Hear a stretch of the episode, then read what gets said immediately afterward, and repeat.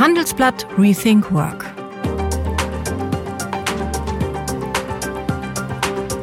Herzlich willkommen zu unserem Podcast rund um die neue Arbeitswelt und was sie mit uns allen macht. Mein heutiger Gast ist Raphael von Hunsbruch. Er ist 44 Jahre alt und wurde in Tokio geboren. Mit drei Jahren fing er an, Geige zu spielen. Später studierte er Musik und noch Jura und Philosophie.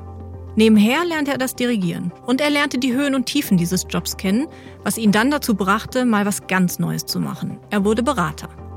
Nach acht Jahren bei der Boston Consulting Group stieg er ins Kulturmanagement ein. Heute ist er Intendant und Geschäftsführer des Konzerthaus Dortmund. Er glaubt, ein Orchester zu leiten, das ist nicht viel anders als ein Unternehmen. Und dass das Dirigieren für jeden Chef, für jede Chefin zum Alltag gehört. Als Wandler zwischen diesen beiden Welten, Musik und Wirtschaft, hat er eine ganz eigene Perspektive und ist der perfekte Gast für die erste Folge von Handelsblatt Rethink Work. In seinen Führungskräfteseminaren treffen Managerinnen und Manager auf echte Musiker. Sie sitzen mitten im Orchester zwischen ihnen und erleben hautnah, wie die verschiedenen Führungsstile des Dirigenten auf die Musikerinnen wirken.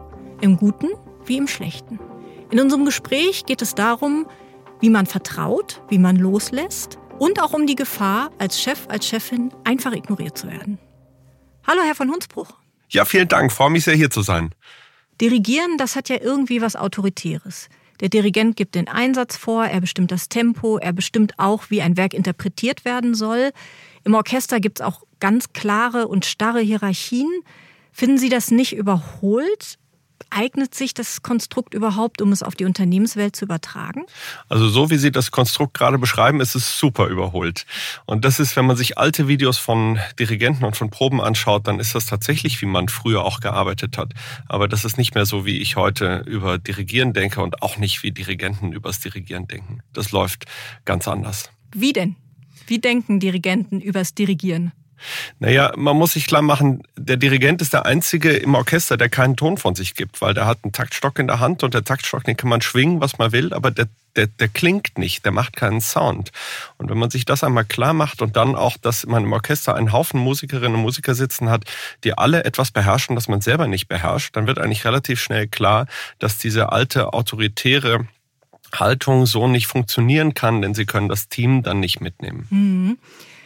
Heißt, wenn es Instrumente gibt, die ich nicht beherrsche, dann muss ich ziemlich viel Vertrauen haben zu den Musikern als Dirigent, oder? Ja, das Vertrauen, das muss auch tatsächlich als Vorschussvertrauen vom Dirigenten kommen. Sie können nicht erwarten, dass ein Orchester Ihnen vertraut, wenn Sie nicht derjenige sind, der dieses Vertrauen den Musikern erstmal schenkt, miteinander Musik machen zu können. Und ähm, insofern ist das Vertrauen ein ganz wesentlicher Aspekt dabei. Mhm. Im Unternehmen fällt es ja vielen Menschen schwer loszulassen, Vertrauen zu schenken. Irgendwann mischen wir uns doch alle mal ein. Also ich kann mich da auch nicht von freisprechen. Sie machen in Ihren Führungskräfteseminaren ja auch Rollenspiele und sie schlüpfen dann gerne in die Rolle des Mikromanagers. Also sie geben jede Note vor, sie dirigieren jeden einzelnen von den Musikerinnen und Musikern. Die Manager sitzen ja dazwischen in den Reihen und erleben, was das mit den Musikern macht. Was passiert dann? Ja, das ist immer, also eine meiner Lieblingsexperimente, die ich mache. Ich mache das immer mit Orchestern, die diesen Workshop auch noch nicht kennen. Das heißt, für die ist es ungebrieft und die reagieren einfach auf die Situation. Und wenn ich zum Beispiel den Micromanager mime oder auch verschiedene andere typische Führungsfallen, dann äh, frage ich hinter einen der Musiker, wie, wie ist denn das, wenn sie so dirigiert werden? Dann egal wo auf der Welt, reagieren die immer gleich und äh, sagen, boah, das kann ich gar nicht aushalten. Da, da ist so eine, da bin ich so eingeengt. Was passiert denn dann? Ja, da entsteht dann, äh, da entsteht keine Musik, da sind wir alle, da versucht jeder irgendwie nur noch seine Sache zu machen und das Netzwerk funktioniert dann nicht. Und dann sage ich, ja, und was, ähm, was machen Sie denn dann? Was ist Ihre Reaktion darauf? Versuchen Sie irgendwann die Dirigenten auszublenden? Ja, das versuche ich, aber es funktioniert nicht. Ja, weil wenn der da vorne steht und so micromanaged, dann bin ich gefangen und dann wäre es besser, es wäre gar kein Dirigent da. Mhm. Merkt man das auch bei den Musikern, wenn man sie anschaut? Also sind das andere Musiker, wenn sie gemicromanaged werden, als wenn nicht? Ja, in gewisser Hinsicht schon. Oder sind die so professionell, dass man es ihnen nicht anmerkt? Also, da ist schon sehr viel Fassade im Orchester. Eigentlich wie überall im Unternehmen. Es trauen sich ja wenige Menschen, auch den Führungskräften, wirklich mal zu zeigen, ähm, was sie meinen. Und das gleiche Phänomen haben wir im Orchester natürlich auch. Aber es gibt sehr subtile Arten, das Dirigenten spüren zu lassen, wenn die Zusammenarbeit nicht funktioniert. Und wie? Naja, zum Beispiel, wenn ich das dritte Mal um ein Piano gebeten habe und das Piano einfach nicht wirklich ein Piano ist, dann zeigt mir das Orchester, dass es ihm eigentlich wurscht ist oder meine Interpretation, meine Interpretationsidee nicht akzeptieren will. Mhm. Nach einer kurzen Unterbrechung geht es gleich weiter. Bleiben Sie dran. ChatGPT und andere Technologien verändern unsere Arbeitswelt rasant. Bei der Veranstaltung Work in Progress diskutieren wir in der Handelsblatt Media Group die Zukunft des Arbeitsmarktes, HR-Trends, KI, mentale Gesundheit und neue Leadership-Perspektiven. Sei am 13. und 14. Juni in Düsseldorf oder virtuell dabei und melde dich jetzt an unter work-progress.de. Oft geht man ja in eine Sache rein oder macht Aufgaben selber, wenn man entweder denkt, man kann es besser oder man kann es auch schneller oder weil man auch das Gefühl hat, ähm, die Kontrolle entgleitet einem, man verliert die Kontrolle, gerade in einer Krise. Ist das nicht irgendwie auch, vor allen Dingen in dieser Corona-Krise, die ja für uns alle neu ist, wo keiner einen Erfahrungswert hat, ist das nicht auch menschlich und kann das nicht auch vielleicht sogar Sicherheit geben in der Situation? Also etwas, was ja ganz typischerweise passiert, wenn ähm, ein Unternehmen oder auch eine Welt in eine Krise fällt, ist, dass jeder versucht, irgendwie seine Fründe zu retten oder sich auf jeden Fall sehr stark auf das fokussiert, was jetzt sein Bereich ist. Und ähm, an der Stelle ähm, braucht es natürlich also wenn man einen Dirigenten schon hat, jemanden, der die Gesamtübersicht behält, der dann koordiniert und gut kommuniziert. Aber wenn Sie es vorher nicht geschafft haben, ein Netzwerk innerhalb dieses Unternehmens, also innerhalb dieser Mitarbeiterschaft des Teams, Orchester oder wie auch immer, ähm, aufzubauen, dann ist dann natürlich das Risiko enorm groß, dass die Silos völlig aneinander vorbei arbeiten. Und dann ähm, verhärten sich die Probleme, die es vorher schon gab. Und das sieht man ja an vielen Stellen. Mhm. Gibt es im Orchester auch Revolten? Ja, absolut. Die sehen dann wie aus? Naja, es gibt diesen berühmten Satz von den Wiener Philharmonikern, das Orchester entscheidet in den ersten fünf Minuten mit dem neuen Dirigenten, ob es mit oder gegen den Dirigenten spielt. Und äh, so sieht eine Revolte dann aus. Sie können jemanden auch ganz schön auflaufen lassen. Und das fühlt sich sehr unangenehm an. Gilt das auch für Unternehmen? Das ist ja ein sehr harter Satz. Ich bin sicher, dass das auch für Unternehmen gilt. Ich habe das schon auch so erlebt. Ja, da möchte ein CEO eine neue Strategie ins Unternehmen einführen und äh, scheitert daran, dass die F1-Ebene oder wer auch immer das einfach nicht durchkommuniziert oder nur halbherzig macht. Das ist ja, ehrlich gesagt, das ist das, was ich würde sagen, am öftesten passiert, diese Art von Revolte. Nach dem Motto, wir haben das schon immer so gemacht oder ähm, du hast es mir nicht gut erklärt oder es ist woanders erfunden worden oder da war irgendein Beratungsunternehmen drin oder was auch immer. Jedenfalls, ich will das nicht. Und ähm, da ist schon die große Kunst, das mitzunehmen, also das Unternehmen mitzunehmen und dann auch wirklich einen Veränderungsprozess anzustoßen. Mhm. Kann so eine Situation auch derart verhärten, dass das Orchester sagt, wir können nicht mit dem Dirigenten spielen oder der Dirigent sagt, ich kann nicht mit dem Orchester spielen? Definitiv. Das passiert allenthalben, ja. Ja, kriegt man aber nach außen hin nicht viel von mit, oder? Das läuft dann geräuschlos im gegenseitigen Einvernehmen getrennt, oder? Naja, meistens ist es ja so, wenn äh, Orchester und Dirigenz erstmal zusammenkommen, dann steht schon irgendein Konzert in irgendeinem Programmbuch drin. Und ähm, dann werden die das Konzert schon auch professionell irgendwie hinter sich bringen. Aber das Wesen von Musik, das entsteht dann vermutlich meistens nicht. Wie löst man sich denn? Wie schenkt man Vertrauen? Der Dirigent hat ja schon, ja, durch seine Position einen Vorteil weil er ja sozusagen schon etwas abseits vom Orchester steht. Ja, Vertrauen.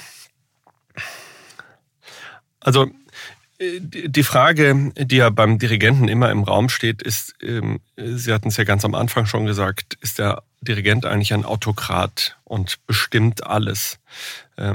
Was da auch mit im Raum steht, ist die Frage, auf wie viele Art und Weisen kann man ein Musikstück, dessen Partitur Sie ja vorliegen haben, überhaupt spielen.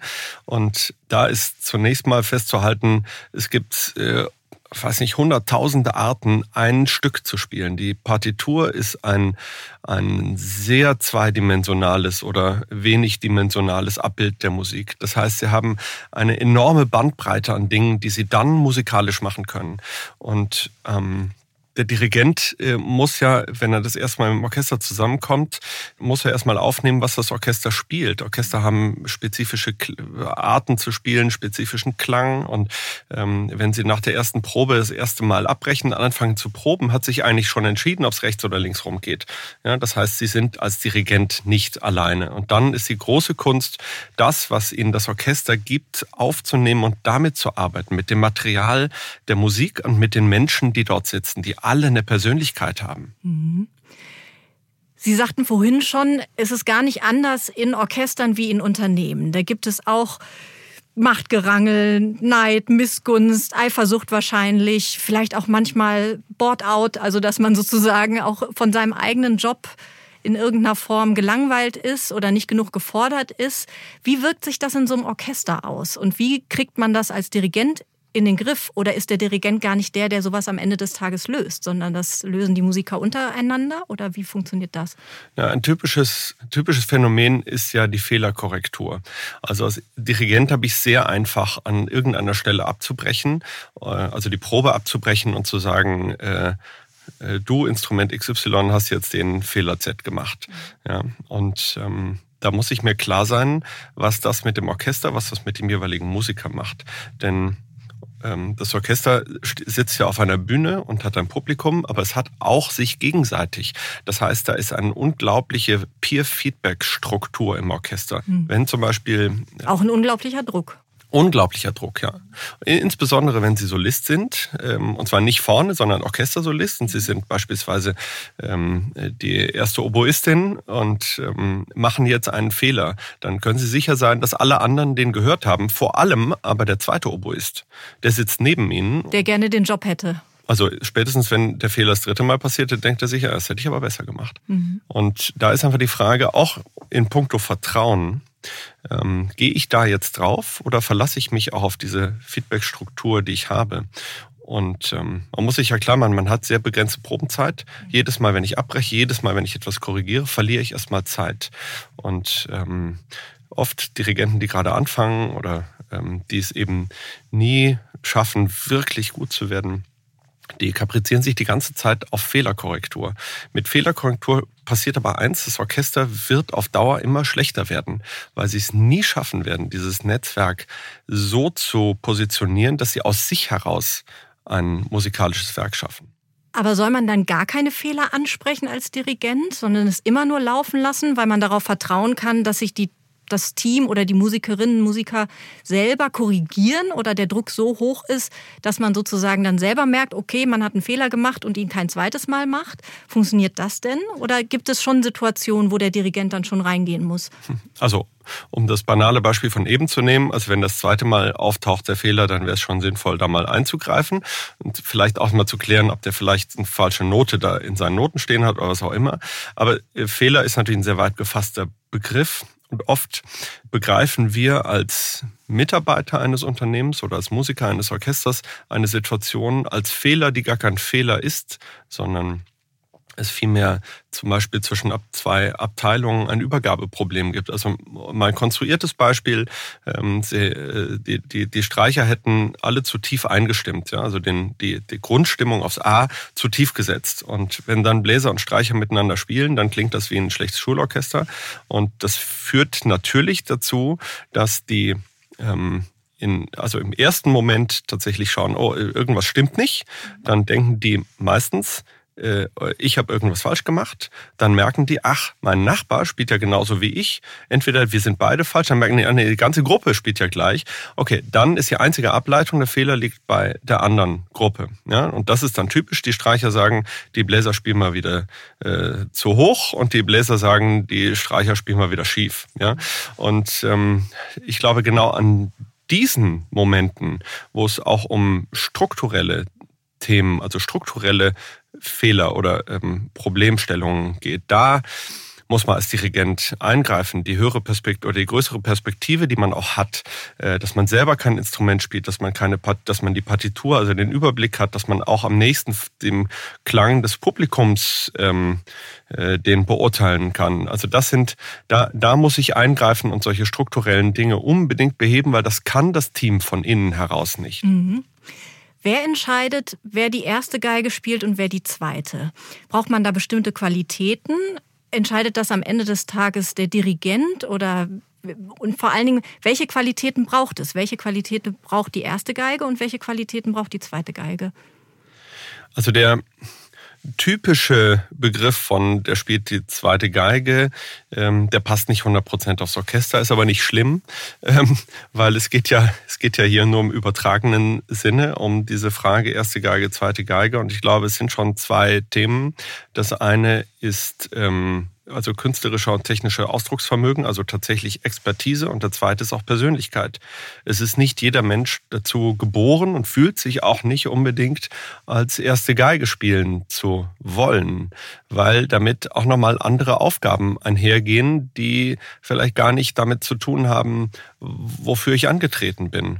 Und letztlich, wenn Sie wirklich in der zweiten Geige spielen im Orchester, haben Sie auch eine andere Stimme zu spielen. Die ist meistens leichter, die ist nicht so hoch, die ist mehr in den Harmonien. Das heißt nicht so, Sie spielen nicht die Hauptmelodie, sondern Sie, Sie unterstützen und das, das mögen einfach viele Menschen auch. Und insofern ähm, gibt es da sehr unterschiedliche Dinge, die da reinspielen, aber letztlich gibt es ein Probespiel und das ist so eine Art Aufnahmeprüfung ins Orchester, Vorstellungsgespräch und ähm, da entscheidet dann die Gruppe, ob, ähm, ob derjenige in die erste oder in die zweite Geige kommt. Aber schwierig wird es ja dann, wenn die zweite Geige die erste Geige sein möchte. Ja, das ist immer schwierig. und wie, das, ja? Wie lösen wir das dann? Oder wie lösen Sie das dann im Orchester? Es gibt äh, tatsächlich Orchester, die durchrotieren. Es gibt auch Kammermusikensembles, die durchrotieren. Also wirklich Rollentausch dann? Wirklich Rollentausch. Mhm. Letztlich ist es ja, wenn Sie ein, jetzt nehme ich mal, äh, gehen wir mal kurz weg vom Orchester hin zu einem Kammermusikensemble. Also nehmen wir mal ein Streichquartett. In einem Streichquartett habe ich ja auch eine erste und eine zweite Geige, aber jeweils nur eine Person. Und wenn ich ein Stück spiele, dann gehe ich innerhalb der Musik ganz unterschiedliche Rollen ein.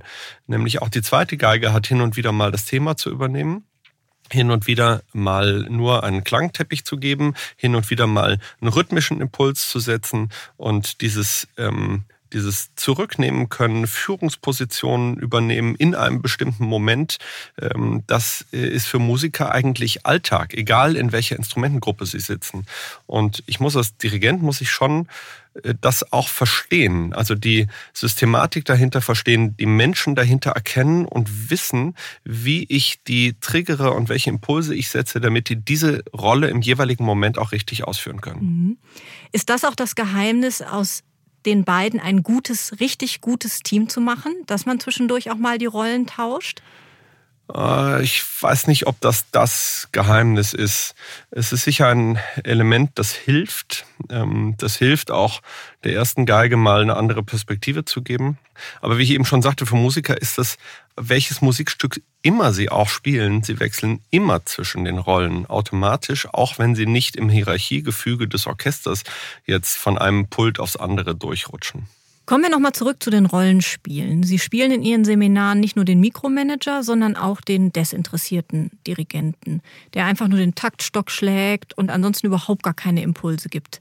Was passiert dann mit den Musikern? Das Interessante ist, es passiert eigentlich letztlich dasselbe. Ähm, wobei das Desinteressiert, das finde ich immer ganz spannend, wie die, wie die Musiker das wahrnehmen. Ähm, manche haben das Gefühl, der interessiert sich nicht für uns, andere haben aber das Gefühl, der lässt uns einfach spielen.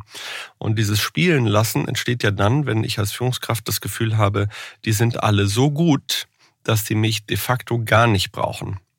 Und ähm, der Gedanke ist auch erstmal nicht ganz verkehrt, aber ein ähm, Experiment, das ich dann mache an dieser Stelle, ist, dass ich mit einem der Teilnehmer. Die Teilnehmer, also die Führungskräfte sitzen ja zwischen den Musikern des Orchesters, nehme ich mir mal jemanden aufs Pult, ans Dirigentenpult und dann ähm, spielen wir eine Stelle zweimal durch mit dem Orchester. Und ähm, ich begleite zusammen mit der Führungskraft diese musikalische Entwicklung mit den Augen. Das heißt, ich schaue von den Celli zu der Oboe, zum, zu den Geigen und wieder zurück. Und das zweite Mal schaue ich auf ganz andere Musiker.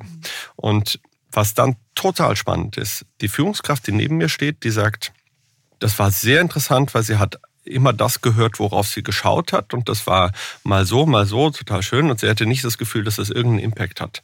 Und dann frage ich die Musiker. Und da war jetzt diese eine Stelle, wo die Flötistin äh, das Hauptthema hat.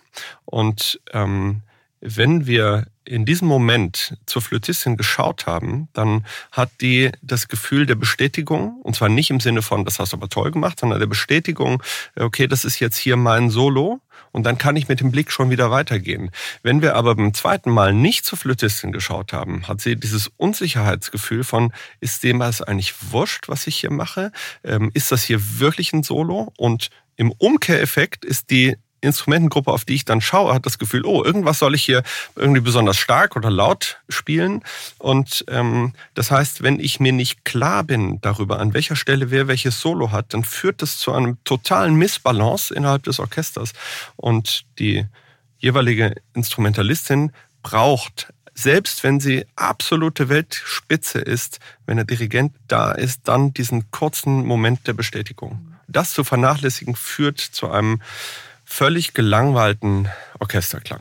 Sie haben in Ihrem Buch, äh, das Sie geschrieben haben, übrigens mit Ihren beiden Brüdern, auch darüber geschrieben, wie unterschätzt das Mittel des Blicks ist, also des Anschauens, gerade auch in Unternehmen. Können Sie das nochmal erläutern? Also was können wir mit unseren Blicken machen? Also ja, wir schauen uns an. Wenn ich mich mit jemandem unterhalte, dann schaue ich den an natürlich. Aber wie geht der Dirigent auch darüber hinaus, übers Anschauen hinaus? Also anschauen kann man natürlich auch im übertragenen Sinne sehen. Jetzt, wo wir ja auch sehr dezentralisiert arbeiten, ist ein Anschauen nicht immer unmittelbar äh, der Blick Auge in Auge, sondern es ist die Wahrnehmung und die Wertschätzung, die dahinter steht. Es gibt Instrumentengruppen im Orchester, die ähm, sich grundsätzlich zu wenig gewertschätzt fühlen, die Bratschisten. Ja, die haben immer das Gefühl, dass sie eigentlich nur Beiwerk sind und dass sie nicht wichtig sind. Und wenn sie sich vorstellen, sie spielen 30 Jahre lang in einem Orchester Bratsche und ähm, da kommt ein Dirigent nach dem anderen, die arbeiten immer mit den Geigen und den Celli und sie als Bratsche, als Instrument dazwischen sind, werden immer übergangen. Das macht was mit ihnen. Und ähm, Insofern muss das Teil meiner Kommunikation auch sein, diese Wertschätzung den, denjenigen zu geben, die sonst eventuell vergessen werden. Und was ich eben dieses Beispiel mit der Flötistin, die ich unbedingt, die unbedingt diesen kurzen Moment der Wertschätzung oder dieses, ne, dieses, letztlich ist es ja den Rücken stärken sein. Wenn die das Solo hat, wenn ich das nicht mache, dann werde ich das Orchester in kürzester Zeit verlieren. Apropos Vertrauen. Haben Sie das eigentlich auch während Ihrer Zeit als Berater gemacht, dass Sie ganz gezielt Blicke eingesetzt haben oder dass Sie anders Menschen angeschaut haben oder angeblickt haben? Ja, nehmen wir den Blick mal ganz konkret. Also die Augen sind ja unfassbar vielsprechend.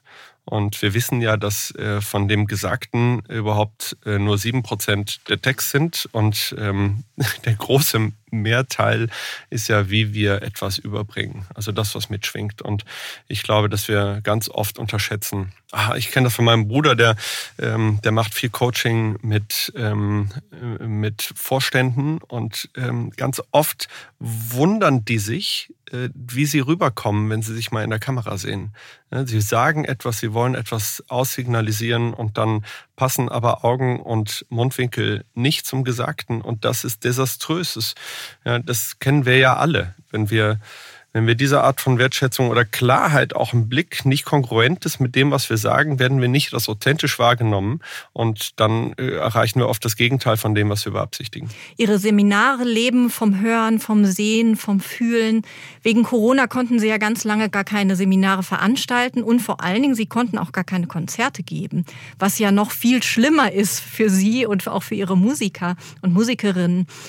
Wie war das in der Pandemie, als Sie mehrmals davor waren, die Türen wieder zu öffnen, das Publikum wieder reinzuholen und dann kam die Ansage, wir dürfen doch nicht. Wie fängt man ein Orchester auf? Wie fängt man jeden einzelnen Musiker, jede einzelne Musikerin auf, die einfach nur auftreten will und es dann am Ende nicht darf? Hm.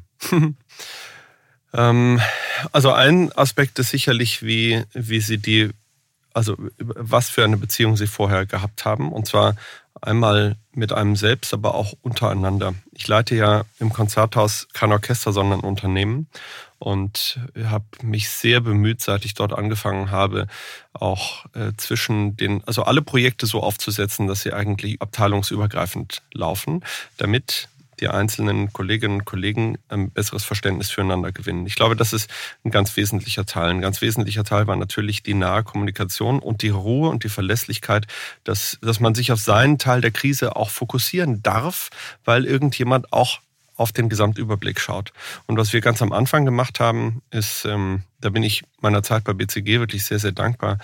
Ähm, nach zwei Wochen Schockstarre und wir müssen irgendwie unseren Betrieb gerade jetzt, also ne, die einzelnen Dinge retten, ähm, sagte eine Kollegin, wie geht's jetzt eigentlich weiter? Und wir kratzen uns alle so im Kopf. Und dann ja, habe ich buchstäblich ein weißes Blatt Papier genommen und mal diese Szenarien, die jetzt eintreten können, aufgemalt. Und das war der Schlüssel. Das haben wir immer wieder im Laufe der Pandemie auch überprüft und weiterentwickelt und waren deshalb vielleicht auch relativ früh dran mit dem einen oder anderen, weil wir eben nicht nur zurück und in den Moment geschaut haben, sondern immer wieder den Blick nach vorne gewendet, um uns zu fragen, was kann denn passieren und wie müssen wir uns darauf vorbereiten. Aber trotzdem können Sie ja dieses Gefühl für die Musiker das Publikum ist da, das Publikum nimmt die Musik auf. Das können Sie ja nicht ersetzen. Ja, deshalb Kann gibt es viele. Wieder, also oder? ganz ehrlich, es gibt sehr viele Musikerinnen und Musiker, die ähm, in persönliche Depressionen gefallen sind, äh, die ihren Job verlassen haben. Sie können nicht alles auffangen. Das ist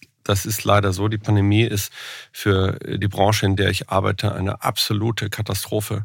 Und die Langzeitwirkungen, die sehen wir jetzt noch gar nicht. Was hat Corona persönlich mit Ihnen gemacht als Chef von 150 Mitarbeiterinnen und Mitarbeitern? Was haben Sie über sich selber gelernt? Hm. Ähm, also Krisenkommunikation und Krisenarbeit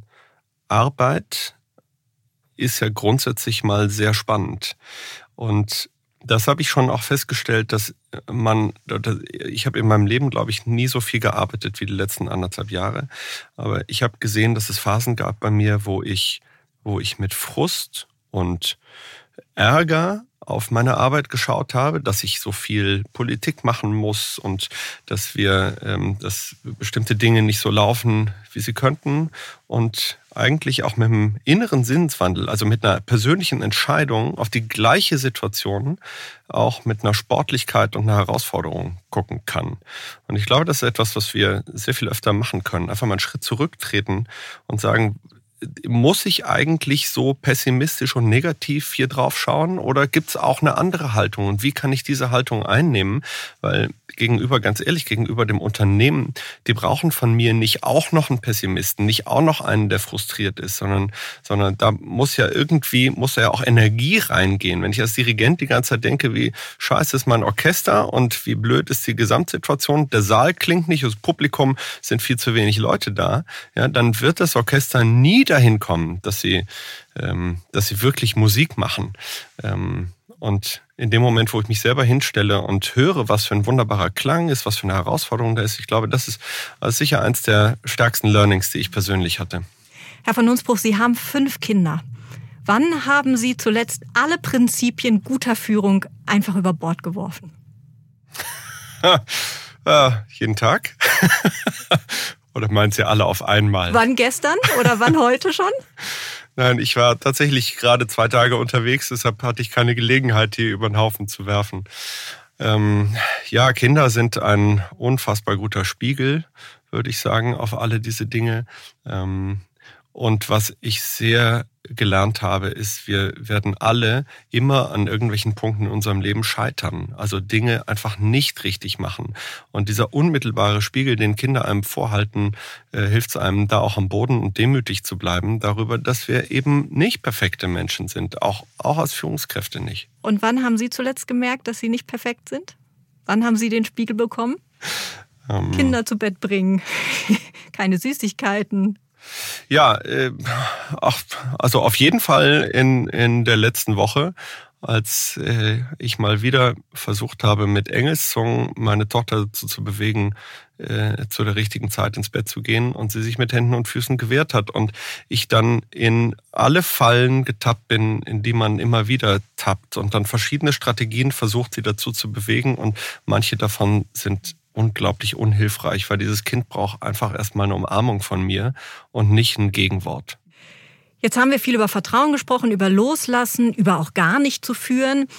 Als Dirigent und auch als Managerin, Manager bewege ich mich ja ständig in dieser Balance zwischen Freiraum und Orientierung.